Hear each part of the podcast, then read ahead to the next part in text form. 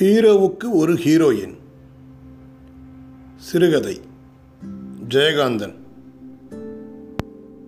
கண்ணாடியின் முன்னே நின்று படிய வாரிய கிராப்பின் மேல் சீப்பின் பின்புறத்தை வைத்து அழுத்தி அழுத்தி வளைவுகள் ஏற்படுத்தும் முயற்சியிலேயே கடந்த 15 நிமிஷமாய் முனைந்திருக்கிறான் சீதாராமன்.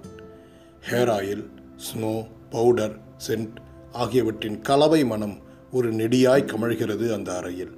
கண்ணாடிக்கு பக்கத்தில் அந்த சிறிய மேஜையின் மேல் அவனது அலங்கார சாதனங்கள் நிறைந்து கிடக்கின்றன.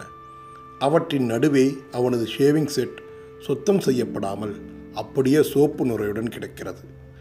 அலங்காரம் செய்து கொள்ள அரை மணி நேரத்திற்கு மேல் செலவழிக்கும் சீதாராமனுக்கு அந்த ஷேவிங் செட்டை கழுவ வைக்க நேரமோ பொறுமையோ இருப்பதில்லை.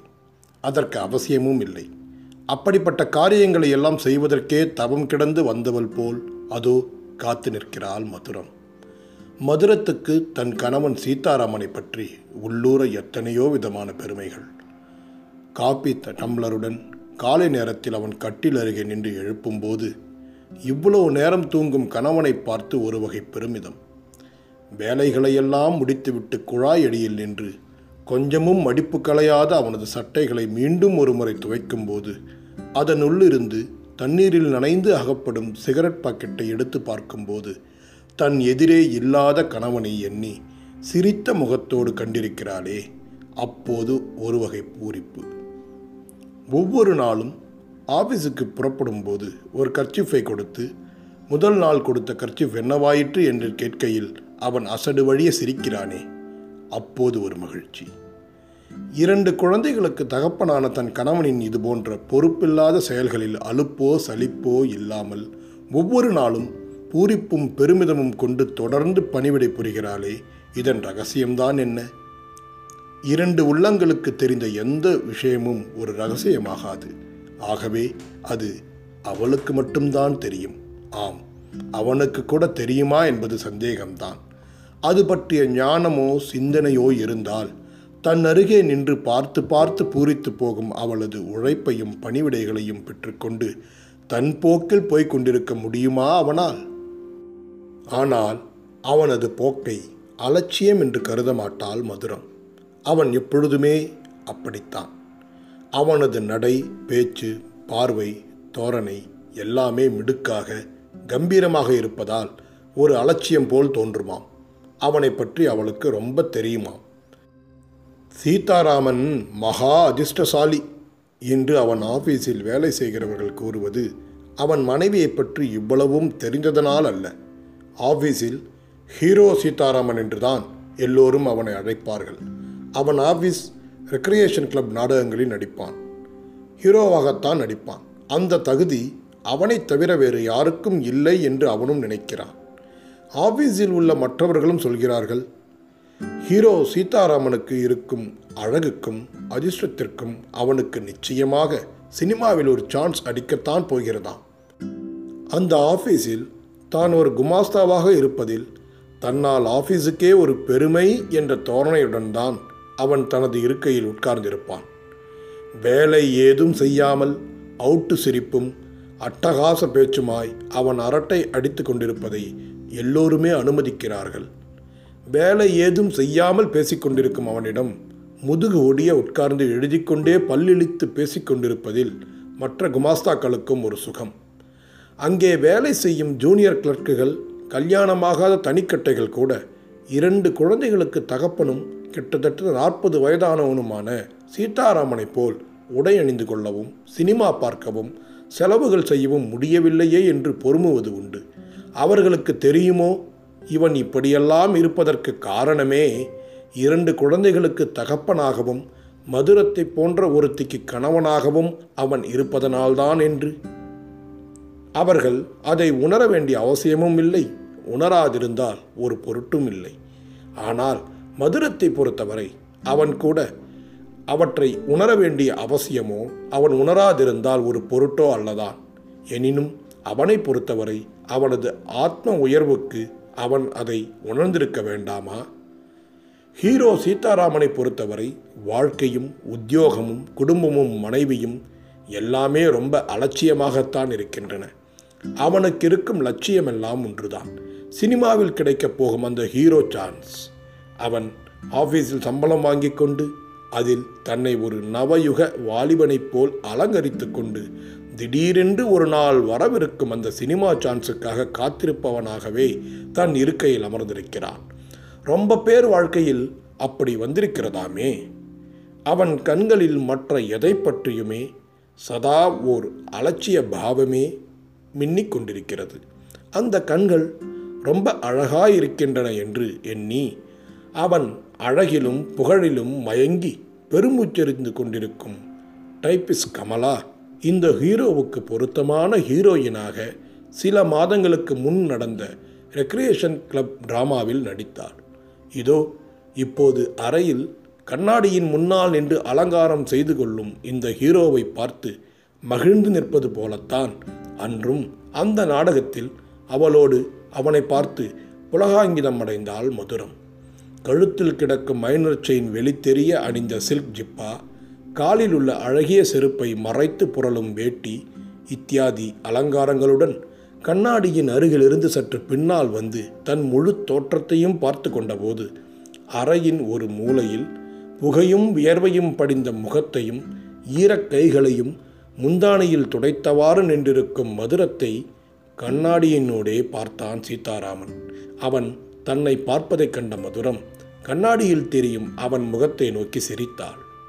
சிரித்துக்கொண்டே அவன் அருகில் வந்த மதுரம் ஆதரவான குரலில் சொன்னாள், பாருங்க, நான் இந்த மாதத்துலேருந்து சாப்பாட்டுக்காரி ஏற்பாடு பண்ண போகிறேன். நீங்கள் காலையிலேயே சாப்பிட்டு போங்கன்னாலும் கேட்கறதில்ல.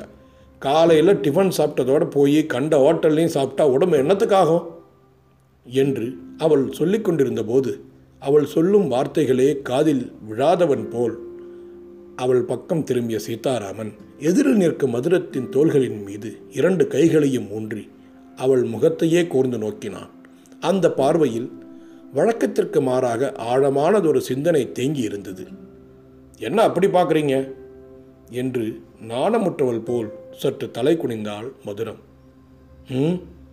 நீ என்னமோ சொன்னியே, நான் கவனிக்கல என்று தன் மனதில் இருப்பதை சொல்ல வந்த விஷயத்தை சொல்ல முடியாமல் ஒரு பேச்சுக்கு கேட்டு வைத்தான் சீதாராமன்.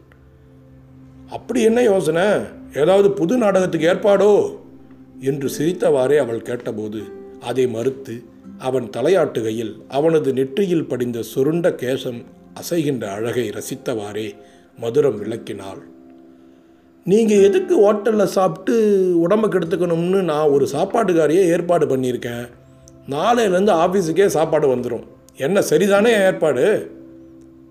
அவன் தன் யோசனையை பாராட்டுவான் என்று அவள் எதிர்பார்க்கவில்லை.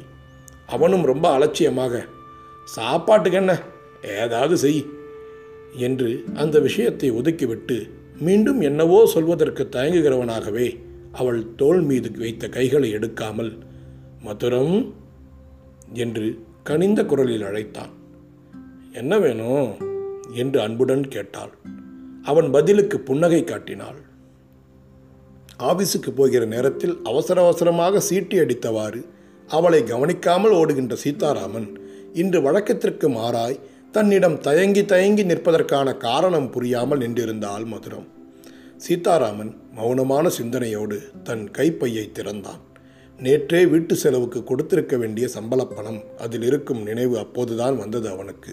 அந்த ரூபாய்களை எடுத்து அவளிடம் நீட்டினான். அவள் அதனை வாங்கி எண்ணி பார்த்தாள். 50 ரூபாய்கள் இருந்தன. என்ன இது, இவ்வளோதானா என்பது போல் அவள் அவனை பார்த்தாள். அவன் மீண்டும் சிரித்தான். அவளும் திருப்தி அடைந்து சிரித்து விட்டாள். அவ்வளவுதான், அந்த விஷயம் முடிந்துவிட்டது. இப்படிப்பட்ட புருஷனின் சம்பள பணத்தை நம்பியா ஒருத்தி குடும்பம் நடத்த முடியும்? மதுரத்தின் தாய் சாகும்போது இந்த வீட்டை மகளுக்கு கொடுத்துவிட்டு கண்ணை மூடினாள். அதன் ஒரு பகுதியை தங்களுக்கு வைத்துக்கொண்டு பின்கட்டு முழுவதையும் 3 போர்ஷன்களாக்கி வாடகைக்கு விட்டிருக்கிறாள். 2 மாடுகள் வாங்கி வைத்து வீட்டுக்குள்ளிருக்கும் குடித்தனக்காரர்களுக்கு வாடிக்கை பால் அளக்கிறாள். தன் 2 குழந்தைகளையும் இந்த புருஷனையும் வைத்து போஷிக்க அவள் படும் கஷ்டங்களை அவள் கஷ்டமாகவே நினைப்பதில்லை. அவளுக்கு அதுவே சுகமாக இருப்பினும் 170 ரூபாய் சம்பளத்தை இவர் என்னதான் பண்ணுகிறார் என்ற நினைப்பு உள்ளே எழுந்தாலும் ஆண் பிள்ளைகளுக்கு எவ்வளவோ செலவு போகட்டும் என்று அந்த புன்னகையிலேயே எல்லாவற்றையும் மறந்துவிடுகிறாள் மதுரம்.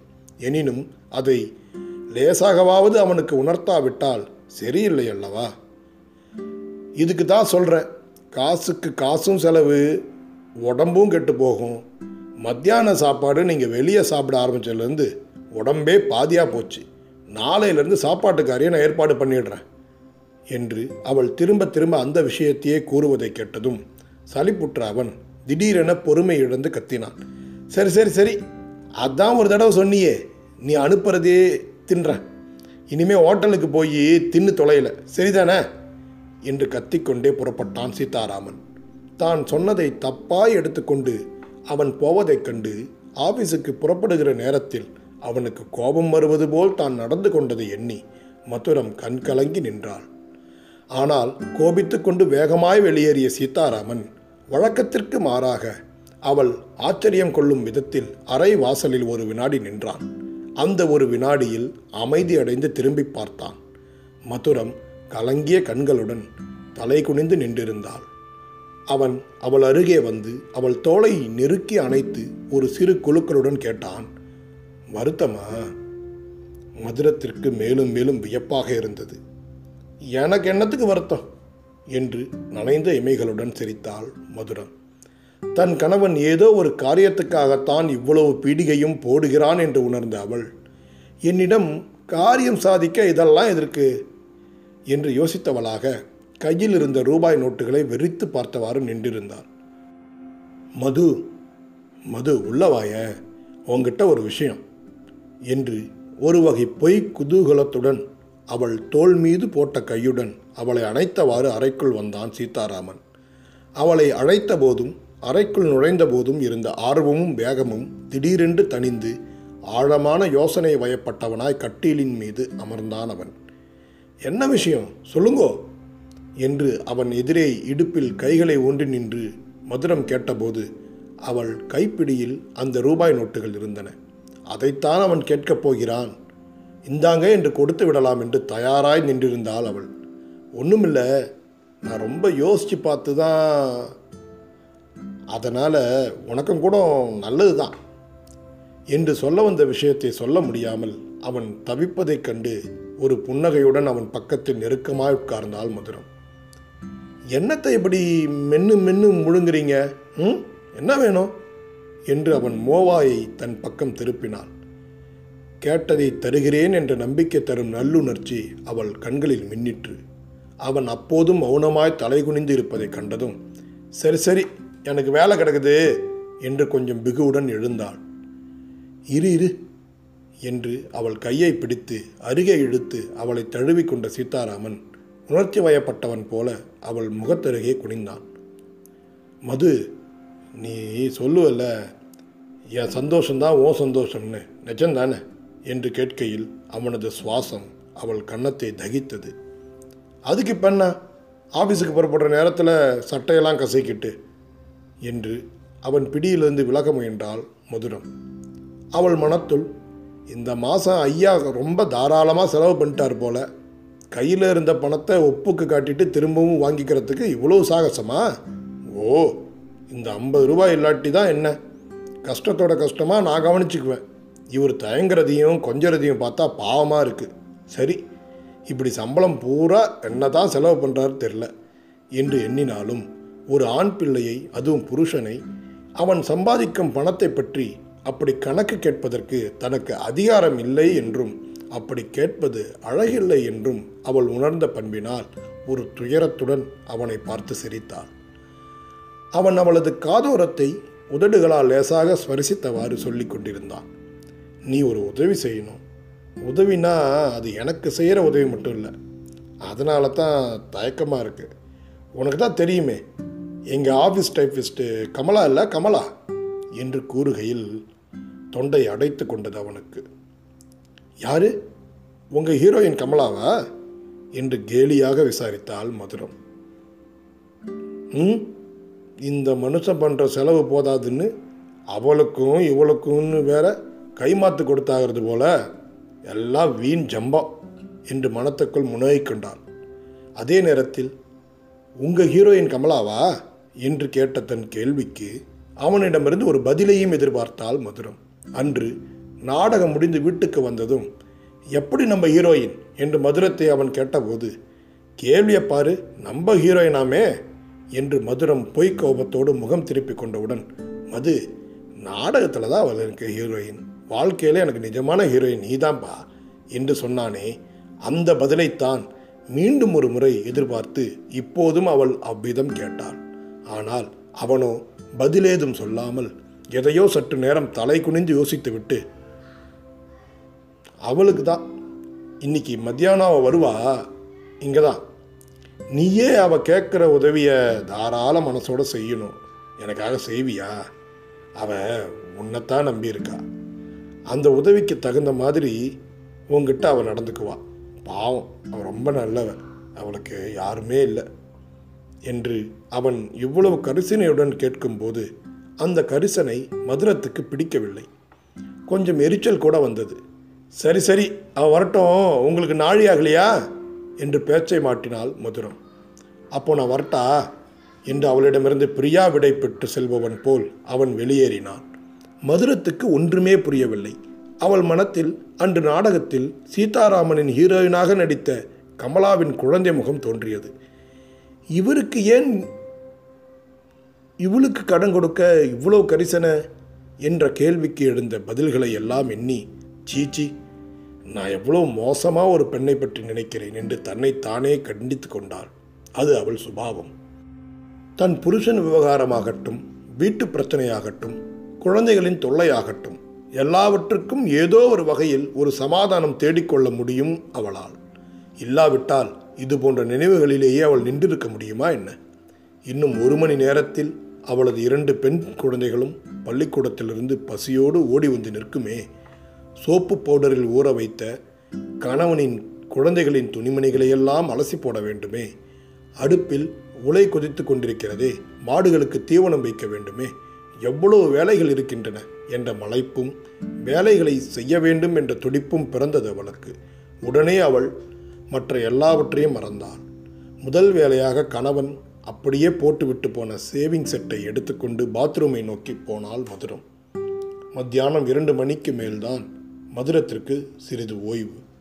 அந்த 1 மணி நேரத்துக்கும் குறைவான சந்தர்ப்பத்தில் ஹால் நடுவே பின்கட்டு வாசற்கதவுக்கு நேரே நன்றாக காற்று வரக்கூடிய வழியில் வாசற்படியில் தலை வைத்து முந்தானையை விரித்து படுப்பாள்.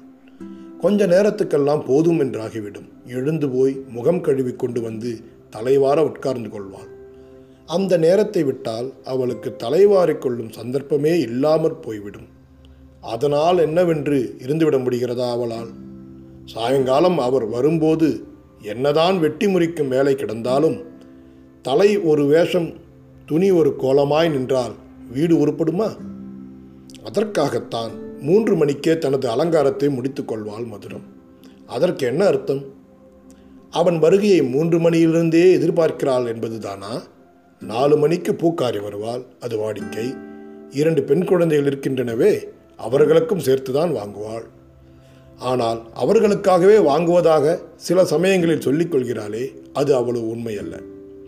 பொழுது சாய்ந்ததும் அவள் வாசற்படியில் வந்து வந்து பார்த்துவிட்டு திரும்பிக் கொண்டிருப்பாள். அவன் காலையில் அலங்காரம் செய்து கொண்டு போகும்போது பரட்டை தலையும் அழுக்கு துணியுமாய் நின்று கொண்டிருந்தாளே, அவள்தானா இவள் என்று வீட்டுக்குள் நுழைந்தவுடன் ஒரு வினாடி நின்று அவன் பார்க்க வேண்டாமா? அவன் பல சமயங்களில் அவளை கவனிக்காமலேயே போவான். அவள் அந்த அலட்சியத்தை பொருட்படுத்த மாட்டாள். சில சமயங்களில் அவளது அலங்காரத்தை கண்டு அவன் சிரிப்பான். அந்த கேலியை அவள் புரிந்து கொள்ள மாட்டாள். மத்தியானம் 3 மணிக்கு கூடத்து ஹாலில் கண்ணாடியை சுவர் அருகே சாய்த்து வைத்து கொண்டு அவள் தலைவார ஆரம்பித்த போது வழக்கமாக கவனிக்கின்ற அந்த முன்புற நரையை, கூந்தலை வகிடாய் பிரித்து ஒரு முறை பார்த்து கொண்டாள் மதுரம். எண்ணெய் தடவி வாரிவிட்டால் அந்த நரைதான் மறைந்து கொள்கிறதே. அவள் எண்ணெய் தடவி கொள்ளும் போதுதான் அவள் வந்தாள். அந்த ஹீரோயின் கமலா தனது நரைத்த கூந்தலை பார்க்கக்கூடாது என்ற பதைப்பில் சீப்பை எடுத்துக்கொண்டு விடுவிடென்று உள்ளே நுழைந்து அறையில் உள்ள நிலை கண்ணாடியில் அவசர அவசரமாய் தலையை வாரிக் கொண்டையிட்டு கொண்டபோது மதுரம் தன்னுள் பேசிக்கொண்டாள். ஏன் இவ பார்த்தா என்ன? எதற்கு இவன் நிறைய பார்க்கக்கூடாதுன்னு நினைக்கிறேன்? அந்த ஹீரோவுக்கு பொருத்தமான ஹீரோயினாய் மேடையில் தோன்றிய கமலா வாழ்க்கையில் இப்படி பொருத்தமில்லாத ஒரு ஹீரோயினோடு அவன் வாழ்கிறான் என்று நினைத்துவிடக் கூடாது என்ற அச்சத்தினாலா என்ன? அவள் உள்ளே வந்தாள். வாமா, அன்னைக்கு நாடகத்தில் பார்த்தது, எங்கள் வீட்டு பக்கம் வரக்கூடாதோ, உட்காரு, இதோ வந்துட்டேன் என்று முன்புற கூந்தலை ஒரு தடவைக்கு 3 தரம் சீப்பால் அழுந்த வாரி கொண்டையிட்டு கொண்ட பின் நட்பு முறையில் புன்னகை தகழும் முகத்துடன் ஹாலுக்கு வந்தால் மதுரம். உட்காருமா, நிற்கிறியே என்று ஹாலில் கிடந்த பிரம்பு சோஃபாக்களில் ஒரு இரட்டை சோஃபாவை அவளுக்கு காட்டி தானும் ஒன்றில் அமர்ந்து கொண்டாள் மதுரம். யாராவது புதிய மனிதர்கள் வரும்போதெல்லாம் அவள் அங்கே உட்கார்ந்து பேசிக்கொண்டிருப்பாள். அவள் எதிரே இரட்டை சோஃபாவில் உட்கார்ந்திருந்த கமலா ஹாலை ஒரு முறை சுற்றிலும் திரும்பி பார்த்து, எங்கே குழந்தைகளை காணலையே என்றாள். இன்னும் பள்ளிக்கூடத்துலேருந்து வரல. ஓ, சின்னவளும் போகிறாளா ஸ்கூலுக்கு? ஆமாம், இப்போ தான் சேர்த்தேன். ஒரு நாளைக்கு போவா, ஒரு நாளைக்கு மாட்டேன்னு அடம்பிடிப்பா என்று கூறி சிரித்தாள் மதுரம். பதிலுக்கு அவளும் சிரித்தாள். அதன் பிறகு ஒரு வினாடி என்ன பேசுவது என்று புரியாமல் திகைத்த மதுரம் தொடர்ந்து தன் இளைய மகளை பற்றி கூறினாள். பள்ளிக்கூடம் போகலைன்னா வீட்டில் அவள் பண்ணுற அட்டகாசம் தாங்க முடியறதில்ல. பெரியவன் ரொம்ப சாது, இது என்னவோ இப்படி வந்திருக்கு, உடம்புல சட்டை இருக்கப்படாதுன்றா. பள்ளிக்கூடத்தில் வந்ததும் கவுனை ஒரு மூலையிலையும் ஜட்டி ஒரு மூலையிலையும் அவுத்து எரிஞ்சிட்டு தான் சுற்றி சுற்றி வருவாள். நானும் எவ்வளவோ அடித்து பார்த்தாச்சு என்று சிரிப்பிற்கிடையே விவரித்தாள். குழந்தைதானே என்று கூறியவாறே தன் கைப்பையிலிருந்து ஒரு பிஸ்கட்டின் 2 பெரிய சாக்லேட் பாக்கெட் முதலியவற்றை எடுத்து சோஃபாவின் மேல் வைத்தாள் கமலா. கடன் கேட்க வந்தவள் இதையெல்லாம் ஏன் வாங்கி வந்திருக்கிறாள் என்று யோசித்தாள் மதுரம்.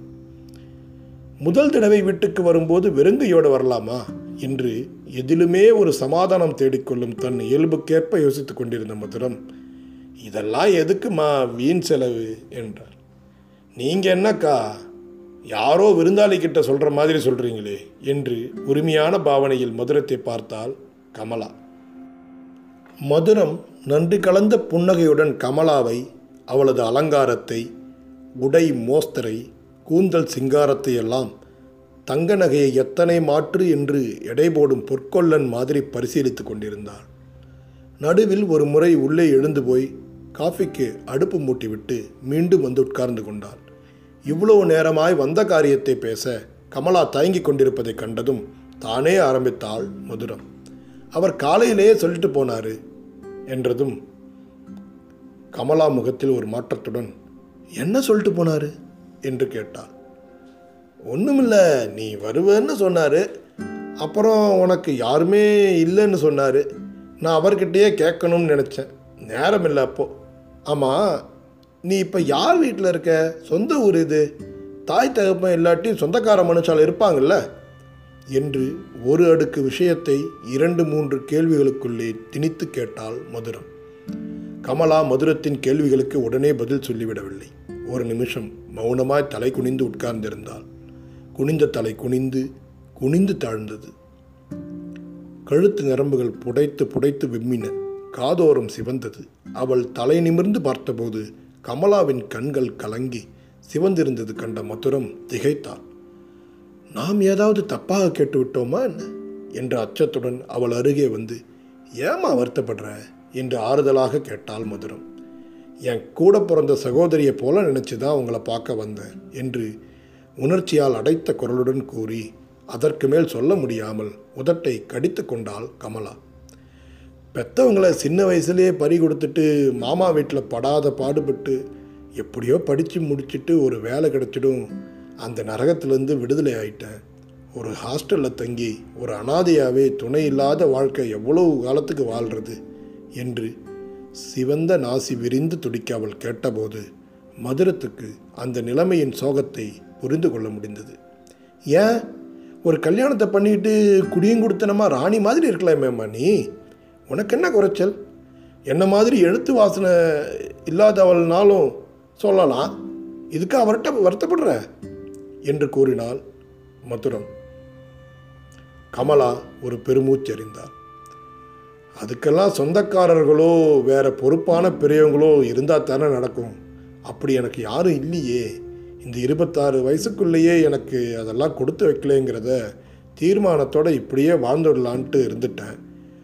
ஒரு ஆதரவும் இல்லாத எனக்கு எல்லா விதமான உதவியும் செய்கிறதுக்குன்னு அன்பாக ஆதரவாக இருக்கிறது ஆஃபீஸ்லேயே இவர் தான், மிஸ்டர் சீதாராமன் ஒருத்தர் தான் என்று அவள் கூறி நிறுத்தியதும் இருவரும் கவனமாய் ஒருவரை ஒருவர் பார்த்து கொண்டனர். மதுரத்துக்கு திடீரென என்னவோ விபரீதமாய் ஒரு கற்பனை, ஒரு எண்ணம், ஒரு தீர்மானம் உள்ளூர எழுந்தது. அது கொஞ்சம் கூட வெளியே தெரியவில்லை. வெளியே தெரியாத, சலனம் காட்டாத அது அவளை சிலை போல் ஸ்தம்பிக்க நிறுத்தி கமலாவின் உள்ளே ஊடுருவது போல் அவளை பார்க்க வைத்தது.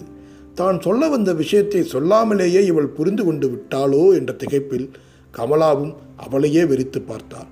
இவள் மறுத்துவிட்டாள், தன்னை தூஷித்து துரத்தி விட்டாள், தன் மானத்தை கெடுப்பது போல் ஊர்கூட்டி நியாயம் கேட்டுவிட்டாள் என்ற திகில்கள் படிப்படியாய் விளையவே திடீரென குமுறி வாய்விட்டு கதறியவாறு மதுரத்தின் கரங்களில் முகம் புதைத்து கொண்டாள் கமலா. இப்போது ஏன் அழுற, எதுக்காக வருந்துற என்றெல்லாம் மதுரம் கேட்கவில்லை. அவள் நின்றிருக்கும் போது வெறித்தது போலவே அந்த இடத்தை விட்டு விலகி வந்து தன் கரத்தில் முகம் புதைத்தழும் போதும் அவள் பார்வை வெறித்து நிலை குத்தியிருந்தது. மதுரத்தின் கைகளை இறுகப்பற்றி அழுது கொண்டே அவள் தெளிவான குரலில் சொல்லிவிட்டாள், உங்கள் வாழ்க்கையில் பங்கு கேட்குறங்கா. அழுகையென்ற கேடயத்தை ஏந்தி கொண்டு அந்த கூரிய வாளை சரேலென மதுரத்தில் இருதயத்தில் ஆழமாக செருகிவிட்டாள் கமலா. இந்த அனாதிக்கு வாழ வழிகாட்டணுங்கா. என் மானமே உங்கள் கையில் தான் இருக்குது. உங்களுக்கு நான் செஞ்ச துரோகத்தை மன்னித்து நீங்கள் என்னை காப்பாற்றணும். உங்கள் குழந்தை வேற, என் வயிற்றில் இருக்கிறது வேற இல்லைக்கா. செருகிய வாளை உருவி மீண்டும் பாய்ச்சிய போது தன் மனோபலம் முழுவதையும் திரட்டி பல்லை கடித்து கண்களை மூடி தாங்கி கொண்டாள் மதுரம்.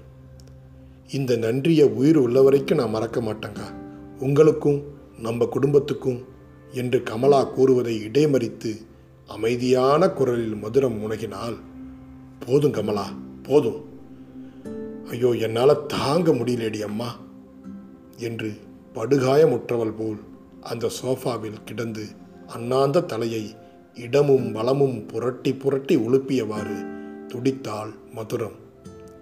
அரை மணி நேரம் வரை மதுரம் அசையவில்லை, விழிகளை திறக்கவில்லை. சொல்ல வேண்டியதை சொல்லிவிட்ட பிறகு அவளது சம்மதிப்பை, பதிலை எதிர்நோக்கி உள்ளூர ஒரு தவிப்பும் பார்வையில் ஒரு திகைப்பும் கொண்டு உட்கார்ந்திருந்தாள் கமலா. மதுரத்தின் நிலையை பார்க்கும்போது அவளுக்கு பயமாகவும் வருத்தமாகவும் தான் இருந்தது.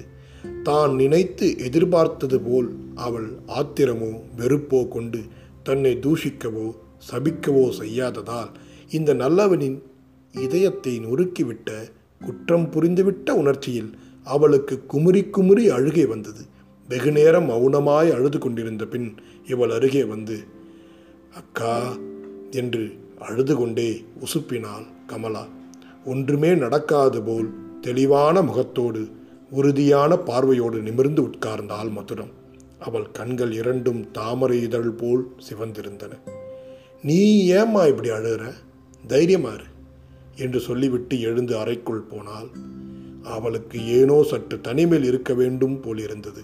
அறையில் கிடந்த கட்டிலையும் ஸ்டாண்டில் கிடந்த அவனுடைய துணிமணிகளையும் அவள் பார்வை வெறித்தது. அவள் அறைக்குள் புறங்கைகளை கட்டியவாறு மேலும் கீழும் நடந்து நடந்து திரும்பி உலாவுவதை ஹாலிலிருந்து பார்த்து கொண்டிருந்தாள் கமலா. அவள் அறையின் நிலை கண்ணாடியின் முன் நின்றாள். அவளது ஆசை கணவன் அலங்காரம் செய்து கொள்வானே அதே இடத்தில் நின்று தன்னை பார்த்து கொண்டாள். அவசரமாக வாரியதால் சரியாக மறையாத அந்த முன்புறம் நரைத்த சிகை ஒரு கொத்தாய் இப்போது வெளியே கிளம்பி இருந்தது. முகத்தில் சுருக்கம் கண்டுவிட்டது. உடம்பு ஸ்தூலப்பட்டு வயதுக்கு மீறிய தோற்றம் தட்டிவிட்டது. அவர் எப்படி இருக்கிறார் அன்னைக்கு பார்த்தது போலவே என்று எண்ணியவாறே அவள் ஹாலில் உட்கார்ந்திருக்கும் கமலாவை ஓரக்கண்ணால் பார்த்தாள். இவள் அவருக்கு பொருத்தம். நான் தான் கிரடாகிவிட்டேன். அது எப்படி? அவரை விட வயசு குறைந்த நான் எப்படி அவரை விட கிழமானேன்?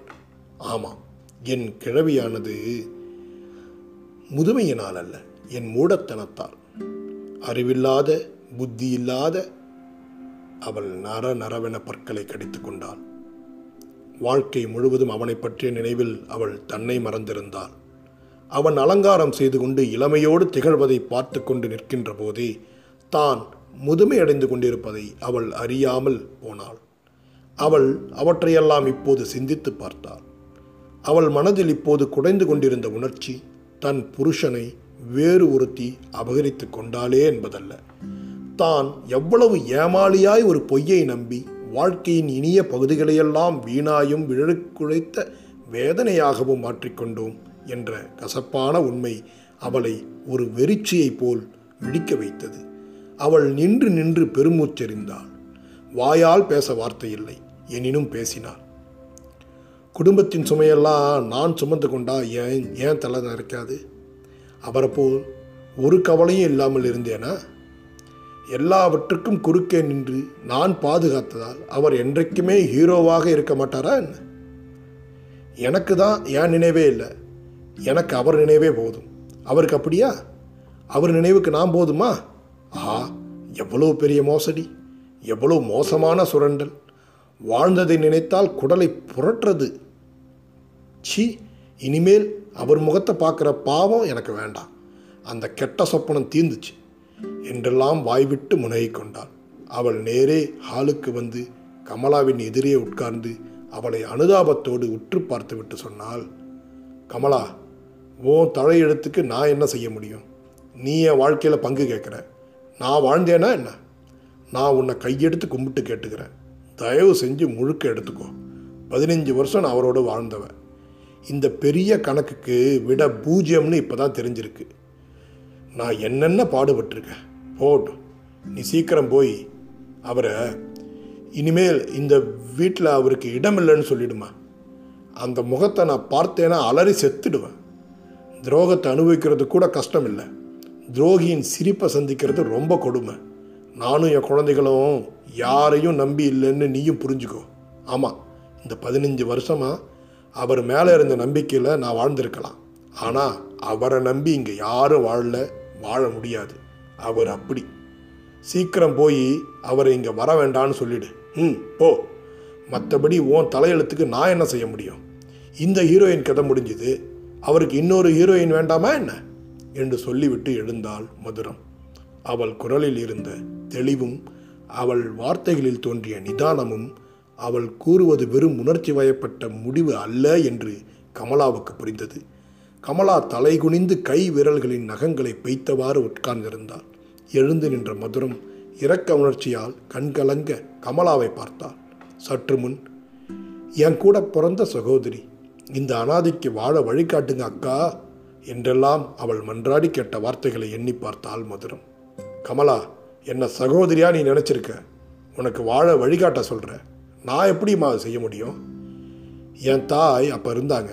இவரைத்தான் கல்யாணம் செய்து கொள்வேன் நான் பிடிவாதமாக இருந்தப்ப எங்கள் அம்மா எவ்வளவோ புத்தி சொன்னாங்க, எனக்கு ஏறலையேம்மா என்று கூறி தனது இருந்து போன தாயை எண்ணி கண் கலங்கினாள் மதுரம். இப்படியெல்லாம் வரும்னு நினச்சித்தான் என்னவோ தனக்கு சொந்தமான இந்த வீட்டை வேறு பிள்ளைகளுக்கு தராமல் எனக்கு தந்துட்டு போனாங்க. எனக்கும் என் குழந்தைகளுக்கும் கஞ்சி ஊற்றுறது இந்த வீடு தான்மா. இந்த வீடும் அந்த 2 மாடுகளும் தான். கமலா, அந்த மாட்டின் மேலே வைக்க வேண்டிய பாசத்தை, இந்த வீட்டின் மேலே வைக்க வேண்டிய பக்தியை இத்தனை வருஷமாக வீணடிச்சிருக்கேன் என்று தானே பேசிக்கொள்வது போல் சொல்லி கொண்டிருந்த மதுரம் திடீரென கடுமையான குரலில் கோபாவசமாக கத்தினாள். இது என் வீடு, இந்த வாசப்படியை யாரும் மிதிக்கக்கூடாது. அந்த சத்தத்தையும் அவள் தோட்டத்தையும் கண்டு கமலா திகைத்து போனாள். தான் அங்கேயே இருந்தால் கமலாவின் முன்னே இன்னும் என்னென்ன அந்தரங்க தாம்பத்திய விஷயங்களையெல்லாம் ஆத்திரத்திலே பேசி விடுவோமோ என்ற அச்சத்துடன் மதுரம் எழுந்து சென்று அறைக்குள் போய் கதவை மூடிக்கொண்டாள். கமலா அந்த அறையின் மூடிய கதவை வெறிக்க பார்த்தாள். முகத்தை மூடிக்கொண்டு குலுங்க குலுங்க அழுதாள். அவள் இப்போது எதற்காக அழுகிறாள்? தன் தலையெழுத்துக்கா? இந்த ஹீரோயின் கதை முடிஞ்சது, அந்த கெட்ட சொப்பனம் தீர்ந்தது என்று இவ்வளவு வைராகியத்தோடு அவனை நிராகரித்து விட்ட மதுரத்தை அவள் எண்ணி பார்த்தாள். ஆ, இவள் அல்லவோ பெண் என்று கமலாவின் ஹிருதயம் விம்மிற்று. தன்னை போல் படித்தவளோ எங்கே சென்று ஒரு டைப்ரைட்டரின் முன்னால் உட்கார்ந்தாலும் மாதம் 150 ரூபாய் என்ற வாழ்க்கை உத்தரவாதமோ இல்லாத அவளுக்கு இருக்கும் அந்த உறுதியை கண்ட பிறகுதான் தான் ஒரு அனாதையமல்ல, யாரிடமும் போய் எதையும் யாசிக்க வேண்டிய நிலையிலும் தான் இல்லை என்பதை உணர்ந்து தன்னம்பிக்கை கொண்டாள் கமலா. தன் வாழ்க்கை மேலும் கெட்டுப்போக வேண்டுமா என்ற கேள்விக்கு பதிலாய் அவன் உருவமே அவள் மனத்தில் தோன்றியது. அந்த அலட்சிய உணர்ச்சி மிகுந்த கண்கள் என்ன சொல்கின்றன என்று இப்போது அவளுக்கு புரிந்தது.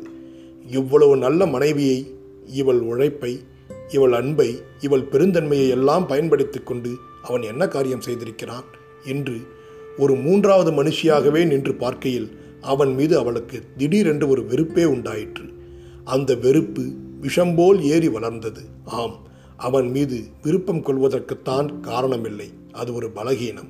அவனை வெறுப்பதற்கு நினைத்து நினைத்து பார்க்க 1000 காரணங்கள் இந்த சில மாத பழக்கத்திலேயே அவளுக்கு ஏற்பட்டிருந்தன.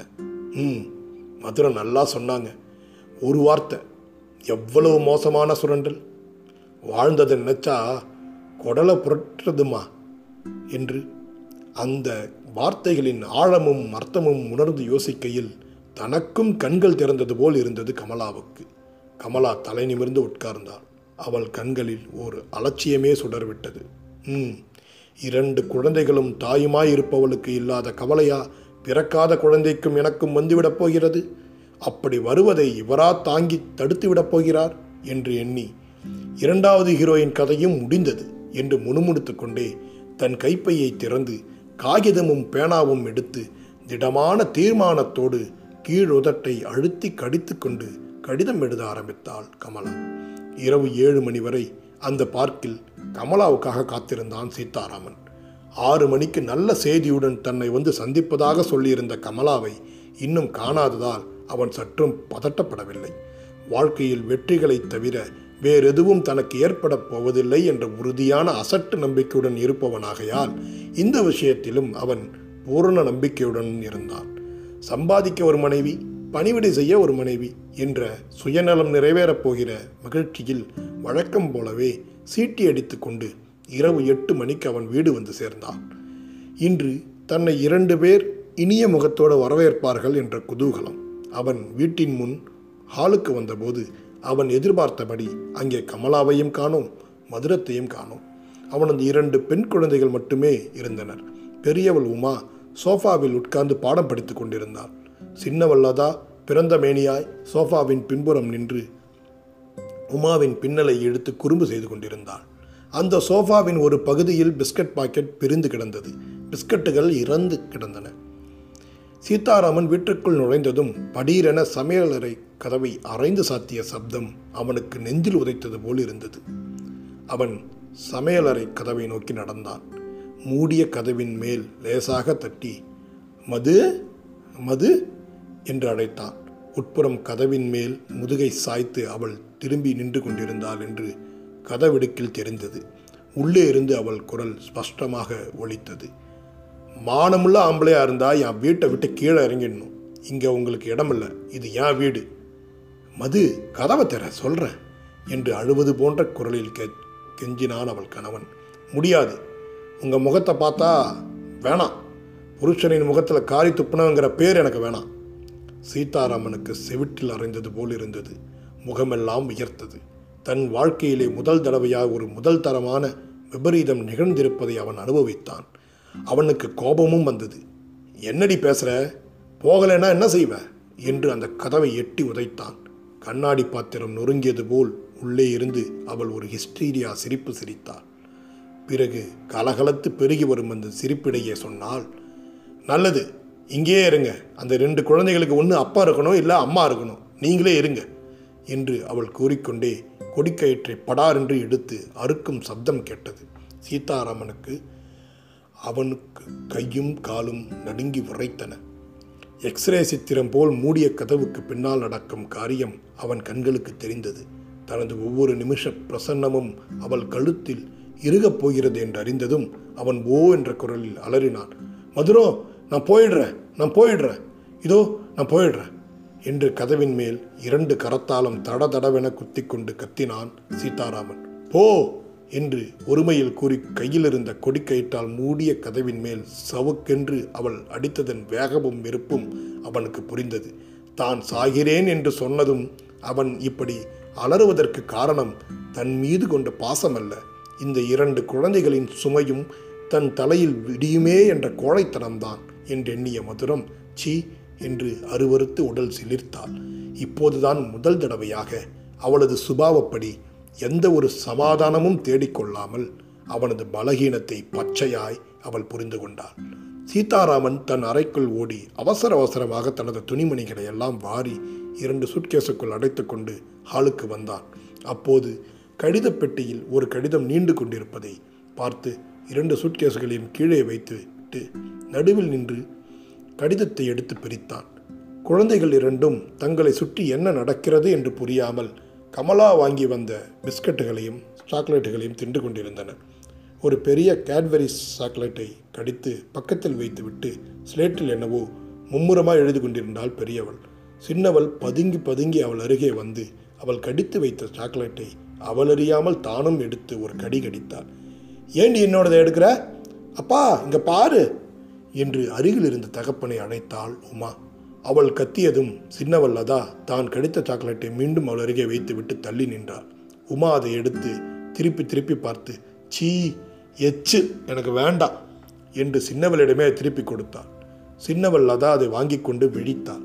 அவள் அதை தனக்கே திருப்பி தந்ததும் எச்சலை தின்னக்கூடாது என்றும் சற்று முன் அவள் எச்சலைத்தான் தின்றோம் என்று அறிந்ததும் லதாவும் தன் கையில் மூலியாய் கடிக்கப்பட்டு இருந்த அதே சாக்லேட்டை திருப்பி திருப்பி அசூயையுடன் பார்த்து தூ எச்சில் என்று தன் கையில் இருந்ததை வீசி எறிந்த பின் வாயில் இருந்ததையும் துப்பிவிட்டு வாயை துடைத்து கொண்டார்.